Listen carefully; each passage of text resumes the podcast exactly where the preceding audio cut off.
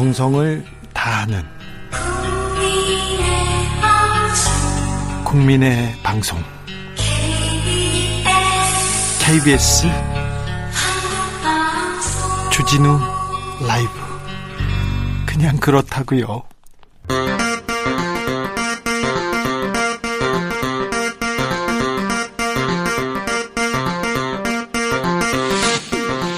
주진우 라이브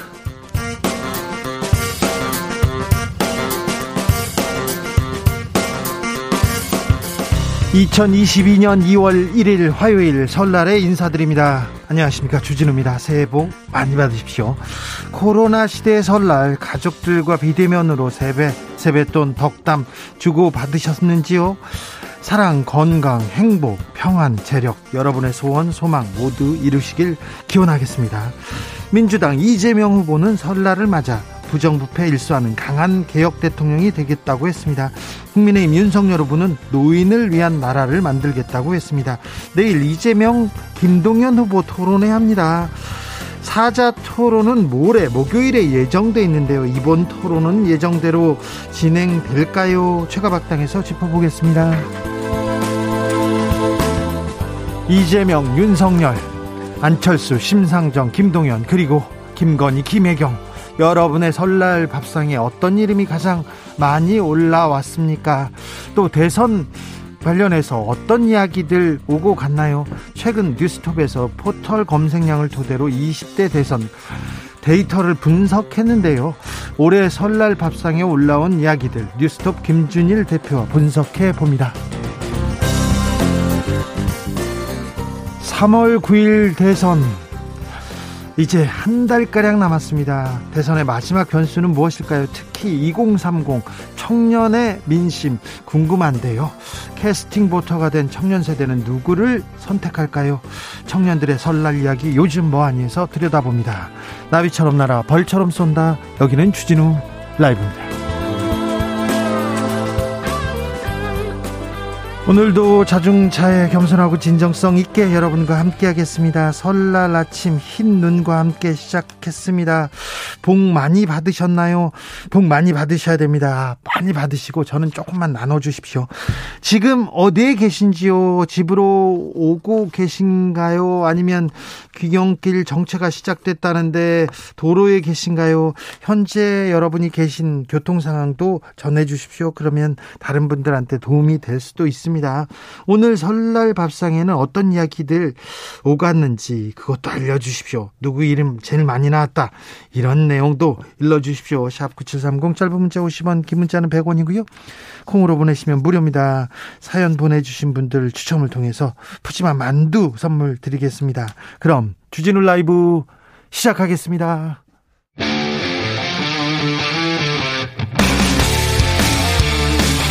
탐사보도 외길 인생 20년. 주 기자가 제일 싫어하는 것은?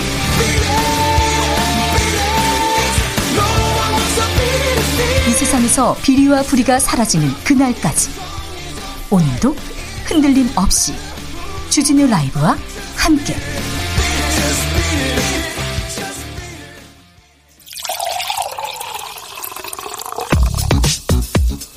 진짜 중요한 뉴스만 쭉 뽑아냈습니다. 줄 라이브가 뽑은 오늘의 뉴스 주스. 정상근 기자 어서 오세요. 네 안녕하십니까. 네 설날 떡국 드셨어요? 네 떡국 먹고 왔습니다. 네. 라면은 안 먹었고요. 아네 그건 내일 네. 먹죠. 네. 아, 코로나 상황은 어떻습니까? 또 많이 나왔네요. 그렇습니다. 오늘 발표된 코로나19 신규 확진자 수가 18,343명이 나왔습니다. 어제보다 1260여 명 정도 많고요. 어, 역대 최다 기록입니다. 7일 연속인가요? 네, 7일 연속 만 명 이상의 확진자가 나오고 있고요. 오미크론 변이 검출률은 80%까지 올라갔습니다. 다만 위중증 환자는 잘 관리하고 있는 것 같습니다. 네, 아직 272명으로 감소세가 이어지고 있습니다. 사망자는 17명 늘어서 어, 누적 치명률도 0.78%까지 내려갔습니다. 그래도 확진자가 계속 너무 많이 나옵니다. 네, 설 연휴에 이 오미크론 변이 바이러스가 급속히 확산하면서 이 조만간 신규 확진자는 2만 명에 도달하고 재택 치료자도 10만 명을 넘을 것이다라는 예상이 나오고 있습니다. 이 재택 치료자의 건강 상태를 관리하는 의료기관이 현재 436곳인데요. 이 관리 가능한 환자가 총 10만 2천여 명인데 이 관리 여력 대비 관리 중인 인원이 81.2%까지 올라와서 담당 의료기관이 조속히 확충될 필요가 있다라는 지적이 나오고 있습니다. 대선 후 또 몇 달만 지나면요 지방 선거가 있습니다. 근데 예비 후보 등록 시작됐습니다. 네, 대선 후 3개월여 뒤에 6일 지방선거가 열립니다. 예. 어, 이에 따라 오늘부터 광역자치단체장과 교육감 선거의 예비 후보자 등록이 시작되고 이 제한된 범위의 선거 운동도 허용됩니다. 아, 이게 또 엄청나게 큰 선거예요. 그래서 지금 부지런히 뛰고 있는 명절에 부지런히 뛰고 있는 분들 많은데요. 저희가 틈틈이 지방선거 이야기도 하겠습니다. 이재명 민주당 후보와 김동연 새로운 물결 후보 양자 토론회를 하기로 했죠. 네, 두 후보는 설 연휴 마지막 날인 내일 저녁에 양자 정책 토론을 개최하기로 했습니다. 네. 어, 제 계획됐던 이재명 후보와 윤석열 후보 간 양자 토론은 불발된 바 있는데요. 어, 이재명 후보와 김동연 후보가 먼저 1대1 토론을 하게 됐습니다. 민주당과 국민의힘 토론회 무산 서로 상대 탓이다. 네 탓이다 하면서 뒤끝 장렬하고 있습니다. 네, 민주당은 처음부터 자료 없이 토론하자라고 주장했던 것이 국민의힘이다라고 비판하면서 네. 이 네거티브조차 자료 없이는 못하는 후보다라고 주장했습니다. 어제 최민희 의원도 주진우 라이브에서 이 얘기했죠. 네, 윤석열 후보는 어제 토론 무선과 관련해서 이 국민 앞에서 검증과 정치에 대해 말을 해야 하는데 입만 가지고 할 수 있나라면서 어, 자료 지참이 왜 안 되는 건지 납득하기 어렵다라고 주장했습니다. 이재명 민주당 후보 오늘은 공공의료 강화하자 그런 공약을 내놨습니다. 네, 이재명 후보는 자신의 정치 인생이 성남시 의료원 건립에서 시작됐다라는 점을 강조했습니다. SNS에 인권 변호사로 지내다가 이 성남 시립병원 설립운동을 시작하면서 수배가 되고 전과가 생겼다라고 주장했고요. 네. 어, 그렇게 시작한 성남의료원은 코로나19 중점 치료 거점 병원으로 공공의료의 역사를 새로 쓰고 있다라고 주장했습니다. 예. 또 이 도지사 시절 도립의료원을 수축하고 공공병원의 역할을 강화했으며 이 경기도 최초로 공공산후조리원도 설립했다라면서 이 국민을 살리는 공공의료를 전국으로 확대하겠다라고 밝혔습니다. 윤석열 국민의힘 후보는 노년층 공약 발표했습니다. 네, 윤석열 후보는 초고령화 사회 진입에 대비해서 어르신들이 상시 이용할 수 있는 이 노령층에 특화된 건강 증진 및 여가 활동 콘텐츠가 절실하다라고 밝혔습니다. 이 국민의힘에 따르면 현재 국민체육센터와 다목적 체육관은 이 청년층과 중장년층 위주로 운영되고 있으며 이 노년층의 생활체육 종목은 주로 걷기와 등산에 한정됐다라고 밝혔습니다. 안철수 국민의당 후보는 의료봉사에 나섰습니까? 네, 내일 합니다. 부인 김미경 서울 교수와 이 외동딸인 안설희 박사와 함께 의료봉사에 나설 계획입니다. 이 안설희 박사는 자가격리 기간이 내일 정오에 해제되는데요. 네. 어, 가족이 함께하는 첫 공개 행보가 될 것으로 예상이 되고 있습니다. 안철수 후보는 의료 봉사에 나설 때 그리고 달리기 할 때, 달리기 할 때 그때 지지율이 조금 높게 나왔어요. 오히려 정치판에 있을 때보다 정치권에 있을 때보다 의료 봉사에 나섭니다. 심상정 후보 의료진의 처우 개선 약속했습니다. 네, 심상정 후보는 오늘 새벽 이 코로나19 전담병원인 서울 선암병원을 찾아서 간호사들과 간담회를 가졌습니다. 이 자리에서 K 방역을 감당하고 있는 분들이 얼마나 힘든 상황에서 일을 하고 있나 제대로 알게 됐다라면서 이 간호사님들 10명 중 7명이 정신적인 우울감을 그, 겪고 있다는 이야기를 듣고 깜짝 놀랐다라고 밝혔습니다. 어, 그러면서 헌신하고 최선을 다하는 것 그리고 그에 대한 제대로 된 보상이 뒤따르는 것이 어, 모두 있어야 시스템이 돌아간다라고 강조했습니다. 설날 밥상에 누구 얘기가 제일 많이 올라왔습니까? 물었는데 6762님 방송 들으면서 저녁 먹는데요. 주 기자님 이야기가 제일 많아요. 재밌게 하신다고. 아, 네 그렇습니까? 제 얘기가 어, 네. 감사합니다. 새해 복 많이 받으십시오. 6755님, 김건희 씨 녹취록 얘기 많이 나왔습니다. 그래서 설 때요, 녹두 빈댔다고 못 먹었어요. 녹취록 때문에요. 아, 녹 두? 녹취, 아, 예. 7221님께서 가까운 외갓집 다녀온 중인데, 어우, 서로 자기가 뽑는 사람 내세우면서 피 튀겼습니다. 피 튀겼어요. 누굴 뽑을까요? 이렇게 얘기하시네요. 아무튼, 설날 밥상에 대선 얘기가 계속 많이 올랐다는 얘기는 계속됩니다. 그런데 저 아이고 이번 명절 이분들 어떻게 보내셨는지 마음이 아픕니다. 광주 붕괴사고 현장 수색 지금 하고 있습니까? 네, 하고 있습니다. 어제 오후 6시 25분쯤 이 붕괴 아파트 건물 28층에서 이 콘크리트와 철근 등 잔해에 묻힌 작업자 한 명이 추가로 구조가 됐습니다. 네. 어, 붕괴 당시 실종된 6명 중 1명으로 실언이 확인됐는데요. 네. 병원으로 이송됐지만 이미 숨진 상태였습니다. 어, 고인은 지난 27일 오전 11시 50분쯤 발견된 바 있습니다. 예, 하지만 흙더미와 콘크리트 잔해물 등으로 구조에 어려움을 겪다가 102시간 만인 어제 수습이 됐습니다. 어, 이로써 사망자가 2명으로 늘었습니다. 아, 삼표 산업 채석장 붕괴 사고 그 현장은 어떻습니까? 네, 나흘째 밤샘 수색이 이어지고 있지만 한 명의 실종자가 발견되지 않아서 유족들 어, 실종자 가족들과 관계자들의 애를 태우고 있습니다. 어, 소방은 실종자 한 명을 찾기 위해 수색 위치를 바꿔서 구조 인력을 투입하는 등 계속 수색을 벌이고 있고요. 이 굴착기 등을 동원해서 무너져 내린 토사를 걷어내며 밤샘 수색 작업을 벌이고 있습니다. 어, 특히 눈까지 내려서 어, 수색 작업에 어려움을 겪고 있는 것으로 전해졌습니다. 일본이 사도광산을 기어이 기어이 세계 문화유산에 등재시키려고 하나 봅니다. 네, 일본 정부가 오늘 그 일제강점기 조선인 강제 노역 현장인 사도광산을 유네스코 세계문화유산으로 추천하기로 공식 결정했다고 합니다. 네. 오늘 오전에 일본 강요 회의가 열렸었는데요. 여기에는 우리의 아픈 역사가 또 같이 묻혀 있는 곳인데요. 그렇습니다. 사도광산은 일제강점기 다수의 조선인이 동원돼서 가혹한 노역을 강요받은 현장입니다. 하지만 일본 측은 이 대상 기간을 에도 시대 어 그러니까 일제 강점기 이전까지 한정해서 어이 암흑한 역사를 제외한 채 어, 사도광산을 세계 유산으로 올리려고 하고 있습니다.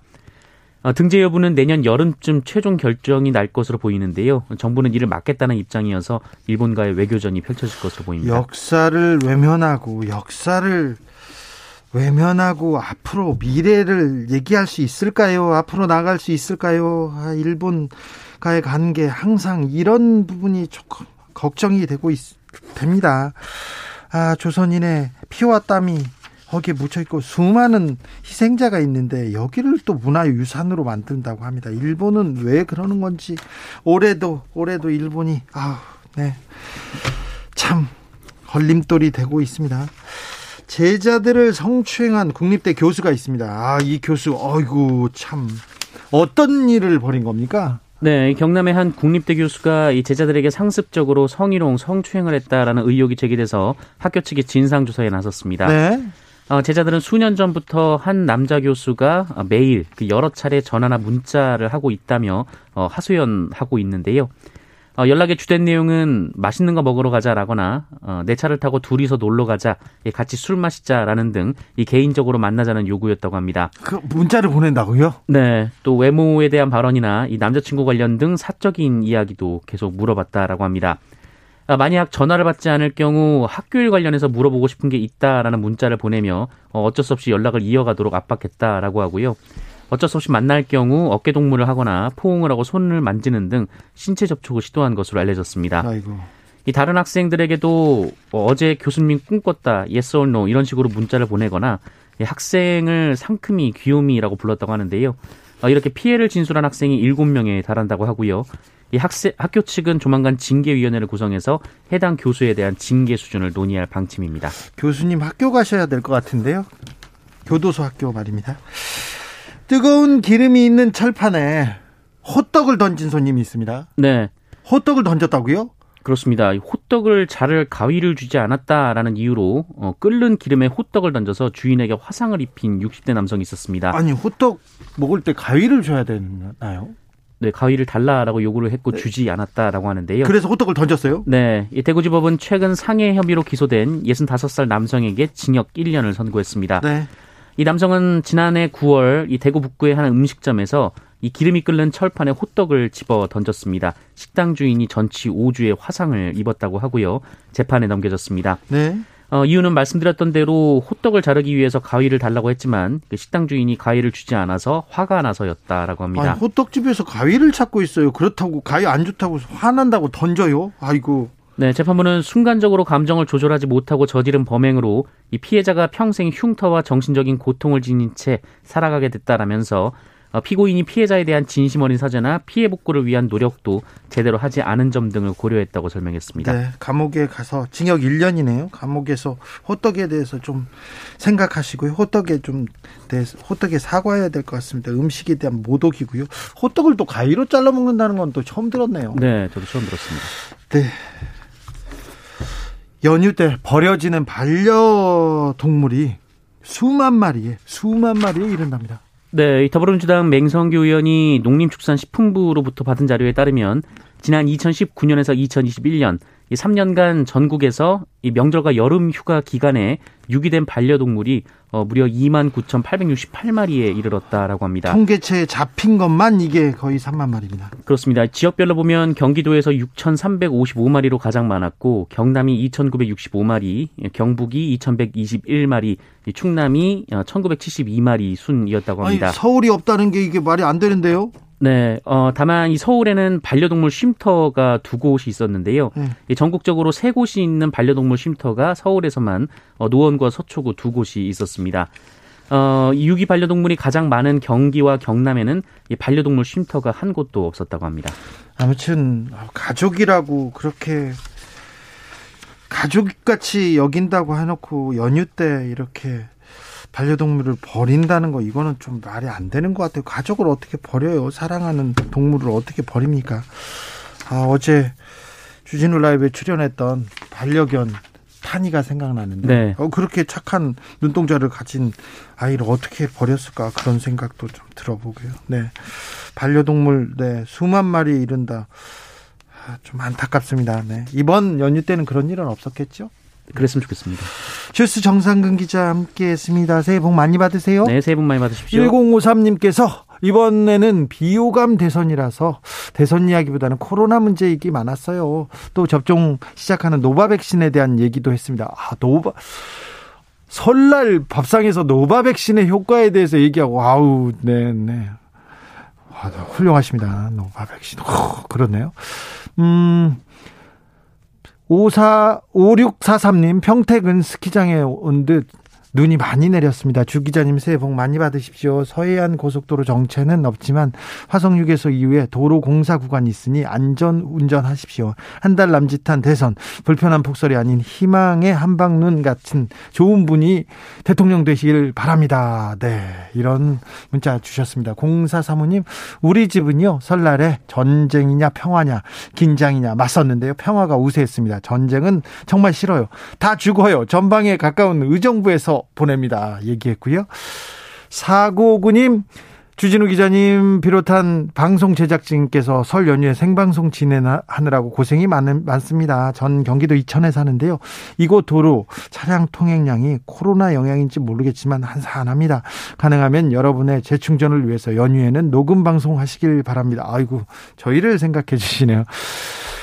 90 사이님, 주기자님 새해 복 많이 받으세요. 새해 복 많이 받으십시오. 올해에도 주진우 라이브 대박 나세요. 저는 개인적으로 세뱃돈 3만 원, 겨우 3만 원 받았습니다. 아이고, 3만 원이 어딥니까? 3만 원이 어디에요? 그 복돈이, 복돈이, 아, 9042님의 올해 아주 큰 행운으로 돌아올 것 같습니다. 네. 새해 복 많이 받으십시오. 교통정보센터 다녀오겠습니다. 유하영 씨.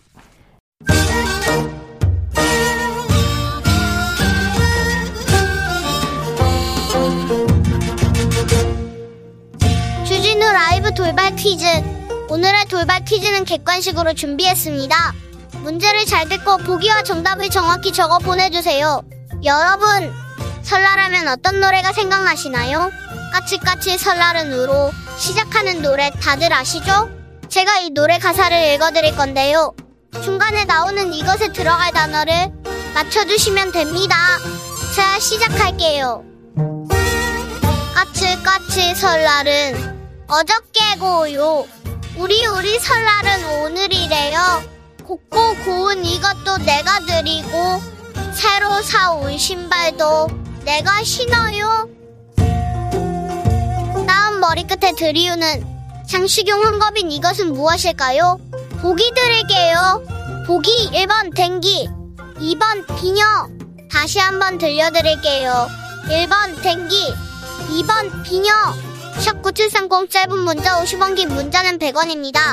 지금부터 정답 보내주시는 분들 중 추첨을 통해 햄버거 쿠폰 드리겠습니다. 주진우 라이브 돌발 퀴즈 내일 또 만나요.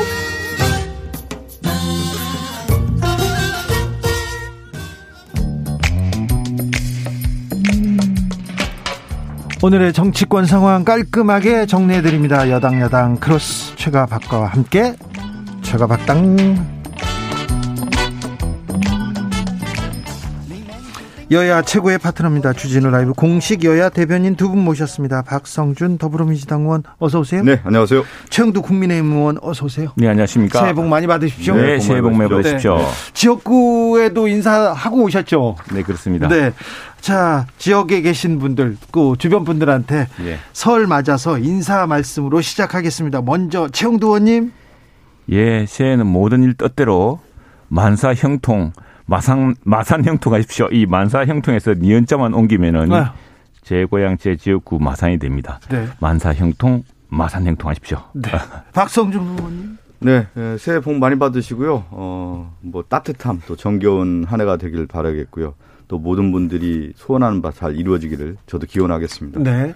가서 지역에 가서 사람들 많이 만나셨을 텐데 지역 분들 이번 대선 어떻게 생각하고 있습니까? 어떤 얘기 많이 하던가요? 최영도 의원님. 예, 저희 뭐 전국 최대의 의시장인 마산 의시장부터 부림시장 또 일요일 새벽에 열린다고 해서 번개시장 뭐 시내 곳곳에 여러 전통시장 또 시장을 찾아다녔는데 참 제가 놀라운 것은 굉장히 힘들고 어려운 시절이지 않습니까? 특히 또 명절이 또 춥기도 하고 해서 다 그렇게 춥고 어려운데도 뭐 우리 우리를 당장 어떻게 해달라기보다는 나라를 좀 잘 일으켜 달라. 지금 그러니까 지난 몇 년 사이에 이 정치가 잘못 정치가 잘못되면 또 정책이 잘못되면은 이 서민들이 얼마나 큰 고통을 겪게 된다는 걸 뼈저리게 체험하신 것 같아요. 그래서 꼭 정치를 좀 잘 일으켜 달라. 그리고 뭐 저희 당 입장에서는 정권을 교체해서 반드시 좀 새로운 정치 또 국민들이 살 수 있도록 해달라는 그런 부탁이 참 새삼스럽기도 하고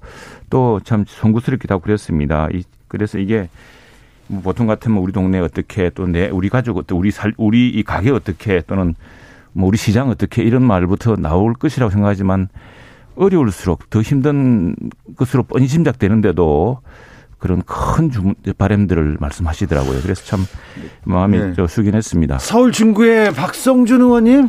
저 중구 성동구인데 저희 지역에도 시장이 상당히 많습니다. 근데 보통 이제 설 인사하면 이제 시장 중심으로 돌게 되고 또 주택가에 있는 뭐 상가 중심으로 좀 많이 돌게 되는데 두 가지인 것 같아요. 하나는 어, 상당히 이제 어렵다라는 말씀하시고 어, 이런 이제 추경이라든가 재정적 지원에 대한 관심들이 상당히 높다라는 것을 좀 피부로 느낄 수가 있을 것 같고요. 두 번째는 아, 이번 대선이 상당히 중요한 전환점이라고 하는 부분들에 대해서는 얘기를 많이 하시는 것 같아요. 예. 다들 위기라고 하고 다들 힘든데 그러면 이 대한민국을 어떻게 하는 후보가 잘할 수 있겠느냐. 결국은 잘할 수 있는 후보, 경험이 있고 실적을 낼 수 있고 유능한 후보가 당연히 돼야 되는 것이 아니냐. 이렇게 말씀하신 분들이 상당히 많았습니다. 네. 그래서 음. 판세는 민주당 이재명 후보한테 유리합니까? 이제 그 판세를 우리가 읽 기 위해서는 흐름을 좀 봐야 될 것 같아요. 이제 보통 후보의 지지율이 이제 상승기 또 회복기 아니면 뭐 이제 하락기 뭐 이렇게 이제 다 돌아가지 않습니까? 그런데 지금은 이제 설 전후로 해서 여야의 후보가 이제 시소 게임을 하고 있는 것 같아요. 이제 박빙의 승부를 하고 있는 건데 제가 누누이 이제 주진우 라이브에 나와서 윤석열 후보가 후보의 노출이 떨어질수록 후보의 지지율이 회복될 가능성이 크다라고 제가 말씀드렸던 예, 기억이 그러셨죠? 나는데. 예. 그러니까 윤석열 후보가 TV라든가 아니면 인터뷰라든가 토론에 나왔을 경우에는 자신이 어떤 얘기를 할지에 대한 분명한 생각과 포부와 비전에 대한 것들이 국민에게 각인되기가 어려운 후보예요. 제가 볼 때는. 그러다 보니까 지금 2012년도에 박근혜 후보의 선거 전략, 회피 전략으로 좀 가고 있는데 지금은 그것이 상당하게 베일에 가려진 후보라는 이미지를 통해서 어느 정도 윤석열 후보가 이제 지지율이 회복됐다고 봅니다. 그래서 지금은 어, 이재명 후보와 윤석열 후보의 이제 여론조사 결과를 보면 이제 시속 게임인데 이것이 이제 설 지나고 나서 결국은 후보의 노출 빈도가 상당히 높을 거란 말이에요. 높을 수밖에 없고요. 아, 그러한 차원에서는 상당히 앞으로 어 판세가 요동칠 가능성이 크다 이렇게 박성준 의원님 그렇다면 끝까지 잠수함 작전으로 계속 안 나오면 어떻게 합니까? 잠수함 작전이 2012년도에 박근혜 전략은 먹혔는데 네. 또 다시 먹힐 수는 없죠. 왜 그러냐면 윤석열 후보와 관련된 국민의 목소리가 당신이 이 입을 통해서 국가의 정책과 비전을 듣고 싶다라고 하는 목소리가 지금 커졌거든요. 그렇기 때문에 윤석열 후보가 마지못해 양자 토론도 하겠다라고 얘기가 나왔다가 결국은 이제 회피로 했단 말이죠. 그러니까 사자 토론이 됐든 앞으로의 이러한 국민의 목소리에 대해서는 어 적극적인 아니라도 소극적으로 나올 수밖에 없다. 이렇게 보고 있습니다. 최영도 의원님. 참 무슨 말씀이신지 다시 이해가 안 되는 민주당식 아마 그 판시 분석 같은 이해가 안 됐습니까? 예, 예, 그, 그 그렇게 제 말이 이해가 안 됩니다. 예, 이, 도대체 어느 나라 이야기를 하는지 잘 모르겠는데. 아니 앵커 출신이고 지금 네. 아, 제가 아니 이렇게 설득력이? 이렇게 있습니다. 예, 민주당식 이 판시 분석이 참뭐 그건 뭐 좋을 대로 하시면 되는데 어쨌거나 정권 교체에 대한 열기가 참 어마어마합니다. 그래서 그동안 우리 당이 뭐 실망시킨 것도 많았고 또 부족한 것도 아직 많은데 그 정권 교체의 거대한 열기가 아, 뭐 국민의힘 그리고 윤석열 후보를 지금 밀어붙이고 있는 행국입니다. 그래서 더 잘해라, 더 열심히 바짝 해라라는 그런 주문이 많은 것이고 어, 지금 또 거기에다가 지금 윤석열 후보라든가 우리 당도 어느 정도 지금 진열을 정비해서 네. 기대를 모으려고 더욱 노력하고 있습니다. 그리고 뭐 토론 이야기를 하셨는데 지금 토론을 원래 양자 토론을 하자고 한 것이 원래 이제 우리 당 입장은 법정 토론이 3회 이상 있게 돼 있습니다. 그리고 안철수 후보가 어, 주장했듯이 5% 이상이 다 방송에 나와야 되는 이런 사실은 그것이 이제 이 룰이거든요. 근데 룰이 있어서 저희들은 뭐 법정 토론뿐 아니라 세팅이 되면은 다 그렇게 할 생각을 했는데 그걸 양자 토론을 지난 11월 12월부터 하자고 계속 주장해 오다가 양자 토론 안 하겠다고 지금 하지 않습니까? 지금 그것도 누가 안 하겠다. 누가 안 하겠다는 이재명 건가요? 후보가 안 하겠다. 했죠. 아니, 우리는 왜 하겠다는 그러세요? 것이고 왜 조영진 그렇습니까 의원님. 정말. 자 이겁니다. 네. 자 이게 이제 후, 이 상당히 아니, 팩트를 정확하게 전달해. 것이기 때문에 자료 문제가 돼서 그전이 되지 않았습니까? 그래서 우리는 사실은 주 국민들의 의혹의 대상이고 또 이재명 후보가 당사자이니까 대장동 관련된 문제들에 대한 자료를 좀 요구를 좀 이게 원래 선관위의 TV 토론에도 규정이 돼 있습니다. A3 뭐 용지 이내에서 이렇게 보여주면은 확대는 안 해주고 그걸 볼 수 있게 돼 있는데 뭐 그게 대해서 이제 민주당이 틀면서 이게 사실은 불발이 돼 빼버리거든요. 그래서 그런데 그걸 통틀어 뭐 그냥 갑자기 그래서 오늘 윤석열 후보가 한마디 했죠. 참 그동안 양자 토론, 양자 토론 하다더니 허세가 드러났다. 토론의 형식이 무슨 중요합니까? 하려면 하면 그동안 그렇게 요구했다면 해야지요. 해야 되고 또 우리야 법정 토론뿐 아니라 모든 토론을 하겠다고 했던 입장이고 민주당이 양자 토론을 요구했던 만큼 그걸 지금 하면 되는데 그게 자꾸 무슨 격식 형식을 붙여가지고 지금 못하게 한 것인데 그걸 사태를 이렇게 이야기를 하시니까 박성준 예, 뭐, 의원님. 예. 아니 이제 양자 토론은 모든 토론에 대해서 다 국민의힘 주장했던 것을 우리 민주당이 다 받아줬죠. 처음에 양자 토론하고 무자로 무자료 토론을 주장한 것이 원래 국민의힘이었습니다. 그래서 그렇게 하자고 했고요. 네. 그리고 어떤 형식에 대해서도 크게 뭐 우리가 어그 조건을 걸지 않았기 때문에 다 토론하자고 하는 건데 결국은 후보가 어떤 정책과 생각을 갖고 있는지 국민에게 소상히 알려주는 양자 토론이 돼야 되지 않겠습니까? 그랬을 경우에 정치 경제라든가 특히 외교 한보 현안 이런 문제까지도 하는 게 중요하다라고 하는 것이 에, 우리 당의 이제 생각이 있었던 거죠. 그런데 이제 또 주제와 상관없이 토론하자 그런 부분도 이제 받아줬단 말이에요. 그런데 결국 그러면 후보가 정말 능력 있는 후보냐, 이 사안에 대해서 제대로 파악하고 있느냐에 대한 것을 보고 싶다.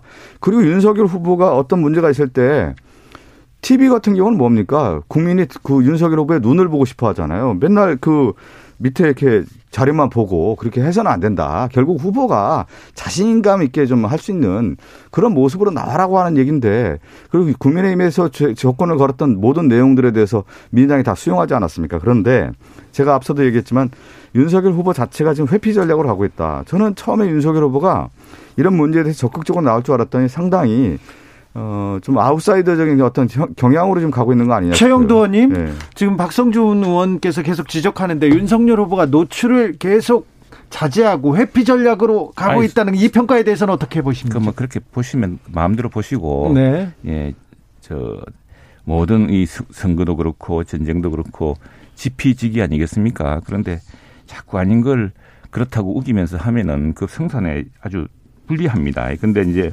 하나 말드리면은 이게 지금 그게 결국에는 어 선관위 토론 규정에서 그 이제 성 성일종 의원이 요 협상팀에 참여를 했습니다. 예. 했는데 이렇게 했습니다.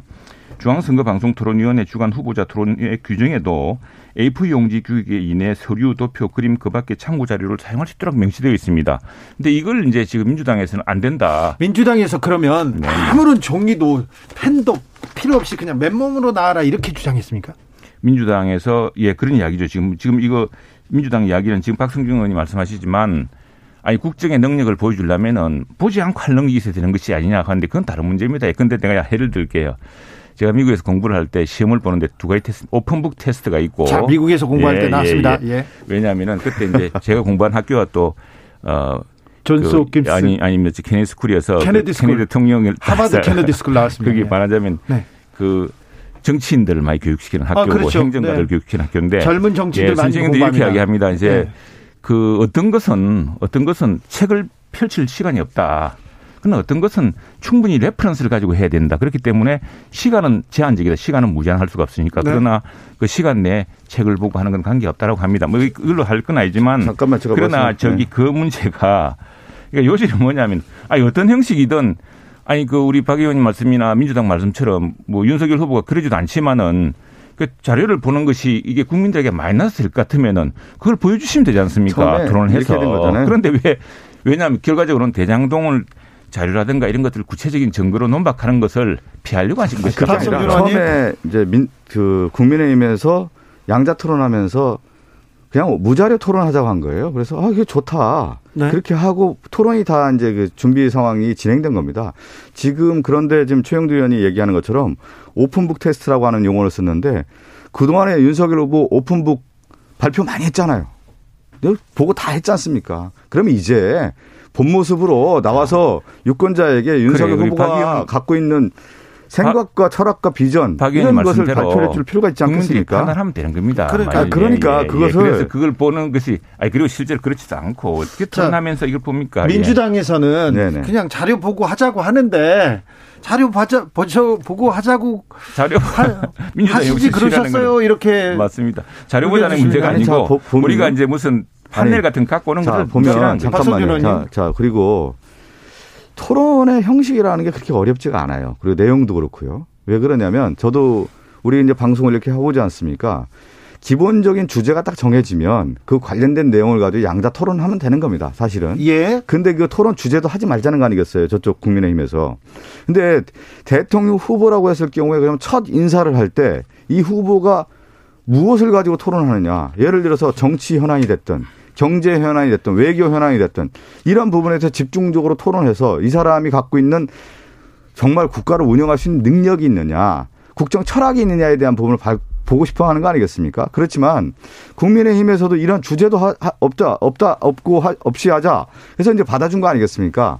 그런데 그러면 이 정도 할 정도 되면 주제 없이 한다고 하면 그 전제 자체가 뭐냐 주제 없이 한다라는 것은 내가 어떤 것도 다 소화할 수 있다라고 하는 것의 전제 조건인 거예요. 쉽게 예, 얘기하면. 그래서 그렇게 자신 그렇게 자신 있게 나오라는 얘기예요. 하시면 되는 거지 네. 뭘 네. 우리가 그래서 그런 네. 모습을 보여주면 되잖아요. 되는데 어쨌든 양자 토론 하자고 하자고 하자고 하더니 결국 안 하는 것은 오히려 허세였다는 걸 보여주는 거 지금 언제든지 양자 토론을 합시다. 양자 예. 토론 지금 무사는 민주당 탓이다. 저는 볼 때 민주당이 허세였다. 네, 네. 아, 아무튼 민주당에서는?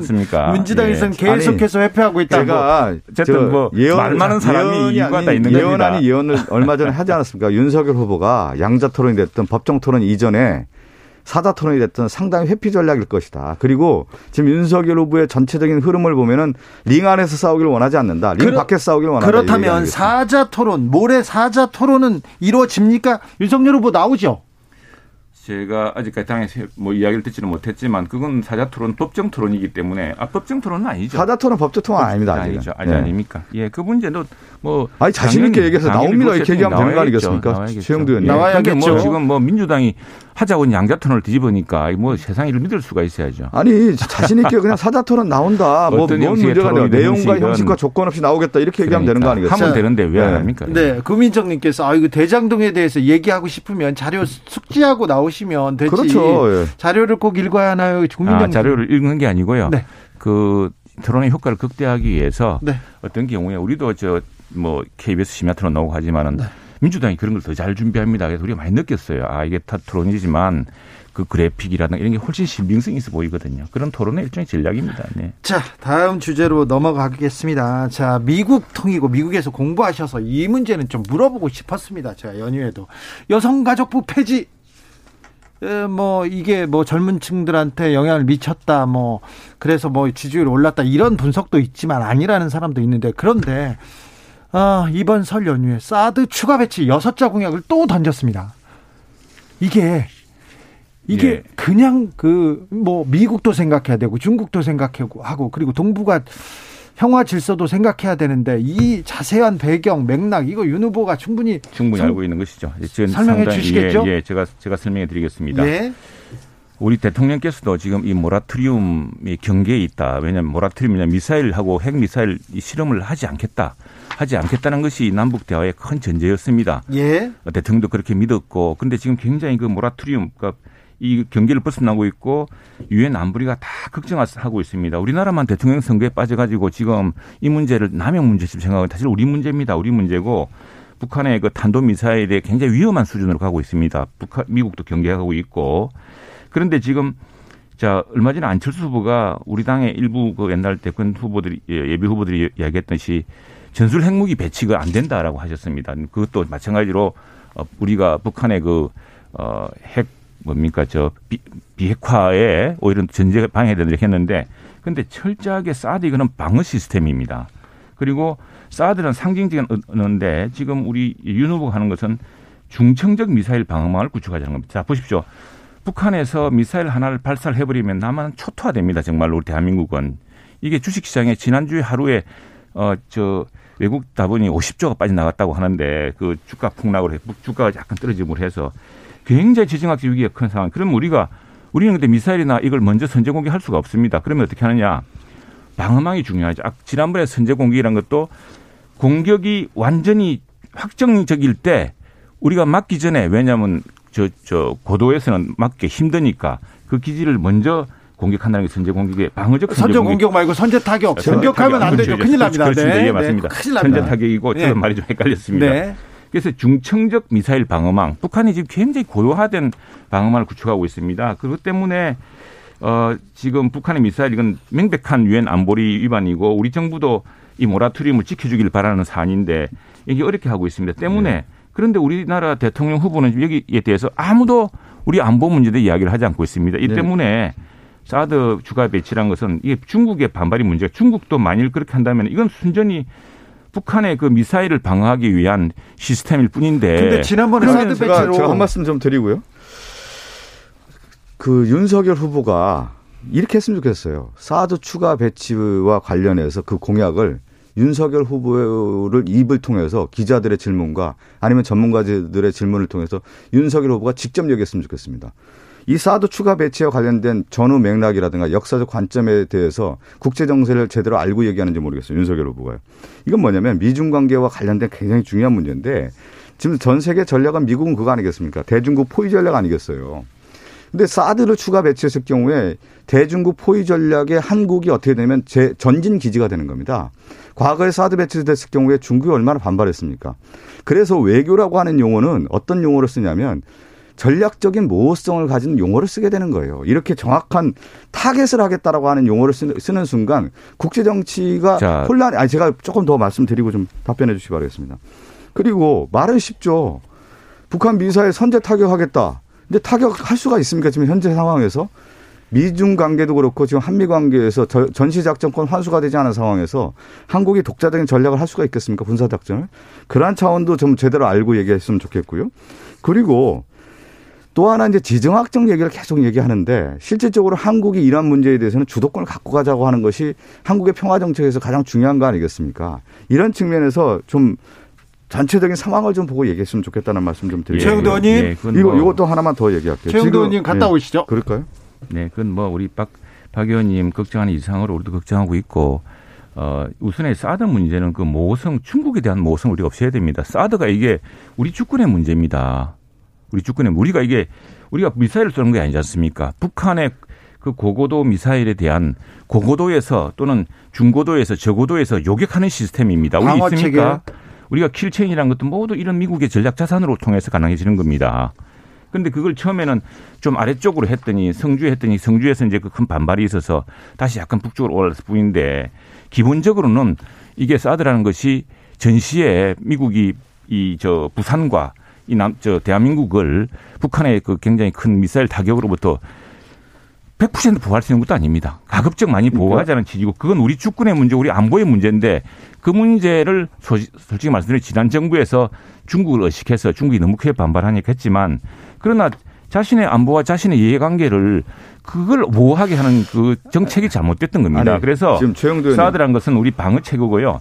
제가 저 우리 이번에 국방위에서도 저 국- 저 뭡니까 예결위에서도 이 북한 미사일을 우리는 먼저 사실은 우리는 먼저 쏠 수가 없기 때문에 선제 타격이라는 것은 자기들이 확정적으로 딱 발사대를 세우고 쏘기 카운트다운 들어갈 때 바로 그걸 먼저 무너뜨릴 수 있는 그런 걸 말하는 것이지. 근데 그걸 하려면 뭐가 필요하냐면 이런 요격 시스템도 중요하지만 탐지 시스템 매우 중요합니다. 사드가 바로 탐지에 관한 문제이고요. 네네. 우리 마찬가지로 제가 이번에 국방부에서 제출한 예산 중에 저궤도 위성을 통한 저궤도 위성을 통한 촘촘한 감시 이런 게 꼭 필요하다고 생각합니다. 그러니까 전략적 방위 시스템을 갖추고 군사적인 어떤 전략 안보 정책을 강화하겠다 얘기하면 되는 건데 이렇게 사드 추가 배치라는 용어를 썼을 경우에 어떻게 되냐면 이, 이 용어 자체가 한국이 미중에 있어서 어느 한 국가를 선택할 수밖에 없다. 선택한다. 이러한 제시를 하게 되는 거예요. 그래서 오히려 한국이 미국과 중국과의 관계에서 그 공간 자체를 좁히는 그러한 선택을 할 여지가 큰 겁니다. 이런 정책 자체가.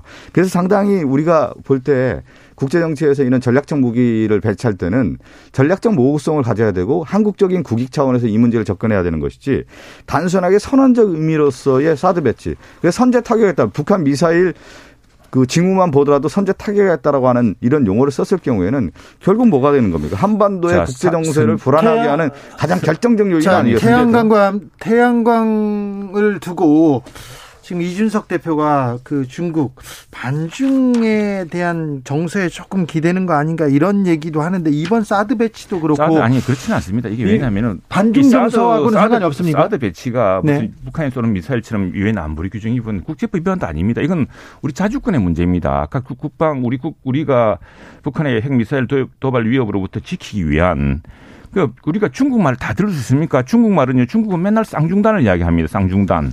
그리고 북한은 북한 핵무기에 대해서 한마디 말도 하지 않고 있습니다.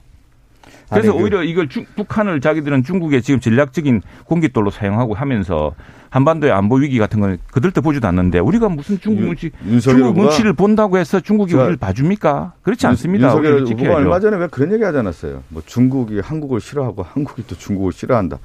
그런 단어를 대통령 후보가 쓰지 않았습니까? 그 부분 그 예. 부분은 실언이죠. 그 완전 실언이고요. 아니 그 그러니까 물론 후보로서 장소의- 아니, 장소의 제가 좀. 얘기하는데 아니 잠깐만 제가 좀 말씀드리고 그러니까 후보가 국제 정서에 아주 그 함수 관계를 잘 알아야 되는 겁니다. 그래서 이러한 용어를 쓸 때는 어떻게 하고 그 전후 맥락이 뭐고 그 이후에 사이, side effect라고 할까 역효과가 있다고 하면 어떻게 방지할 것인지에 대해서도 생각을 예. 하고 얘기해야 되는 건데 단순하게 그냥 저- 사드 추가 배치 한줄 제가 얘기해가지고 저이 저 정말 오해의 요지가 이렇게 크게 만들 필요가 현대사의 있겠습니까? 모든 그 비밀 문서뿐 아니라 해서 책도 쓰고 이 한미 저 특히 북핵 육자 행동도 취재해보고 해서 이 예, 예. 문제는 비교적 다른 의원보다는 좀 경험이 네네. 있는 편인데 전문가라 전문가죠. 이, 차- 이 문제가 우리가 정말 착각에 빠지면 안 됩니다. 우리가 우리를 지키기 위한 여러 가지 자위 수단이 분명히 있어야 되고 그리고 선제 타격만 하더라도 북한 핵 미사일 모라토리움을 가져왔던 미 국방부 장관 페리가 처음에 제안했을 때 페리 프로세스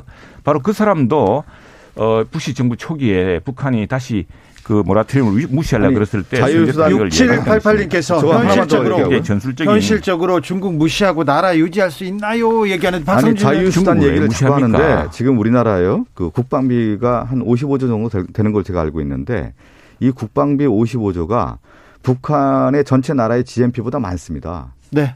이러한 정도의 우리나라가 안보면이라든가 군사 전차적인 측면에서 우위에 있다라는 거예요. 자. 그런 면에서 이러한 만약에 국제 정서에 영향을 미칠 수 있는 부분은 한국이 주도를 가지고 이런 문제에 대해서 전략적으로 판단해야지 그냥 선언적 의미로 해서는 이제 비대칭 상당히 비대칭 전 비대칭 이제 상황 비대칭 전 저 무기라 그래 가지고 우리는 재래식 무기 압도적이지만 이제 사이버 사이버라든가 또 핵무기가 있어 북한이 있기 때문에 굉장히 네. 우리가 위태롭습니다. 그리고 알겠습니다. 스스로를 지키려는 자. 강력한 의지와 능력이 있어야지요. 사드 추가 배치 얘기는 여기까지 그 하고요. 중국도 그런 강력한 국가 다음- 자존심을 지키는 나라를 존중합니다. 알겠습니다. 다음 이슈로 자, 넘어갈게요. 중국과 베트남 관계를 보십시오. 네, 네. 알겠습니다.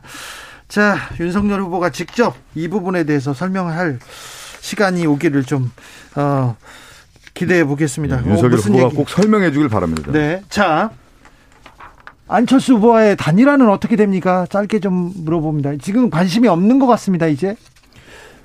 안철수 후보 이제 스스로 판단해야 될 문제도 있을 테고 기본적으로는 국민의 열기가 아, 단일화 물적인 정권 교체를 해야 된다. 특히 안철수 후보에 대한 이제 여러 가지 그 여망과 압박도 많을 거라 생각을 합니다. 그건 뭐 이루어질 것으로 보고 있고요. 그건 양쪽이 뭐 협상하는 문제가 아니라 생각합니다. 그건 큰 결단의 문제 문제가 아니고 결단의 문제다. 이루어진다. 네, 이루어집니다. 그 한국 정치의 이제 단일화가 항상 이제 큰 변수가 됐는데 저도 이번 대선에서 마지막 변수가 이제 단일화입니다. 근데 단일화가 이루어지기 위해서는 몇 가지 요건이 있는데요. 보통 단일화는 약자 연합입니다. 약자. 그러니까 후보 자신이 이 후보의 도움을 이 없이는 승리하기 어렵다는 판단에서의 약자 연합이고 두 번째는 이 연합을 했을 경우에 단일화했을 경우에 반드시 승리할 수 있다는 확신이 있어야 되는 거예요. 세 번째는 이게 더 중요합니다. 단일화를 했을 경우에 누구를 위한 단일화느냐. 결국은 국민을 위한 단일화해야 되는 건데 그들만의 리그전이라고 하는 감동이 없을 경우에는 성공하기 어려운데 과연 이제 단일화 국면에서 이 세 가지 요건을 충족시킬 수 있느냐에 대한 부분은 저는 좀 약간 회의적입니다. 마지막 변수 중에 하나 박근혜 전 대통령께서 이제 병원을 나와서 이렇게 2월 중순쯤에 메시지를 내신다고 하는데 어떤 메시지가 나올까요, 최영도 의원님? 이전에 한번 우리 총선 전에 메시지를 내셨죠. 예, 예. 예. 중간 중간에 메시지를 내신 적은 있었습니다. 그런 기조가 아니고 생각합니다. 크게 생각하시는 분이고 나라를 많이 걱정하신 데 비해서 참 국민들이 때로는 잘 몰라져서 서운했던 그런 상황도 많았고 했으니까 정말 지금 이 나라가 필요한 상황이 정말 무엇인지를 보고서 정확한 메시지가 나올 거라 생각을 합니다. 박성준 의원님? 저는 뭐 박근혜 전 대통령의 이제 메시지 뭐 전 대통령으로서 충분히 낼 수 있다고 봅니다. 근데 결국은 대통령 전 대통령의 메시지라고 하는 것은 어, 국민 통합에 대한 부분이 중요하지 않겠어요? 근데 그런 관점에서는 많이 나온다고 하면 좀 잘 지켜보겠습니다. 네. 네. 혹시 윤석열 후보에 대해서 뭐 직격 그런 건 없겠죠? 그런 게 있겠습니까? 네. 지금 뭐 그걸 국민들이 바랍니까? 국민들이 바라는 말다 그런 이야기를 하실 거라고 봅니다. 네. 내일 이재명, 김동연 후보가 전격적으로 양자 토론을 하기로 했는데 네네. 자, 어떤 이야기가 나올까요? 박성준은 지금 크게 세 가지 주제로 한다고 해요. 어, 대통령 후보의 이제 양자 토론이라고 하는 분야에 있어서는 이제 정치 현안 분야가 있고요. 또 경제 분야하고 외교 분야 이렇게 세 가지로 나눠서 그야말로 이제 과감 없이 무자료 가지고 자유롭게 없습니까? 그럼요 자료 자유롭게 그래서 이재명 후보와 김동연 후보의 양자 토론을 좀 보고 야 우리나라도 좀 이런 토론을 할 수 있구나라고 하는 그런 자신감과 우리나라 대선 토론이 이 정도 이제 성장이 됐고 어 수준이 높아졌구나 이런 모델을 좀 제시했으면 하는 바람입니다. 최영도 의원님. 그참 토론 잘하니까 단단히 준비하고 오시고요. 그리고 하나 예를 들고 있습니다. 이번 대통령이 만물 박사고 퀴즈왕이 아닙니다. 그런 대통령 뽑으면 안 됩니다. 솔직히 말씀드리면. 왜냐하면은 자, 우리 80년대 경제가 정말 어려서 나라 망하는 줄 알았습니다. 그때도. 그랬는데 그때 이제 삼조 호황도 있었지만 잘하는 사람이 경제 수석이었죠. 김재기라는 사람이 있었고. 그래서 삼조 호황가에서 정말 어, 그 이후에 정보와 혁명까지 이루어지는 기반을 마련했고 또 하나 노태우 대통령 때 볼까요? 지금 우리 올해 참 이번이 오늘이 바로 이번이 바로 이달이 바로 남북 비핵화 공동선언 한 딱 30주년 해입니다. 그리고 네. 올해가 어 북한하고 수교한 지 딱 30년 아 저 저 중국하고 수교한 지 30년 되는 해입니다. 네. 이런 외교적 성과를 거뒀던 대통령이 어떤 분이었냐면은 그분이 뭐 외, 외교 박사가 아니었습니다. 노태우 정권 때 예, 예. 그 노태우 때 훌륭한 외교관들 그리고 그 당시에 여소야대였습니다. 김대중, 김대, 김대 김영삼 대통령의 큰, 큰 정당들이 있을 시기에 협력하는 협치로 이루어지는 것이죠.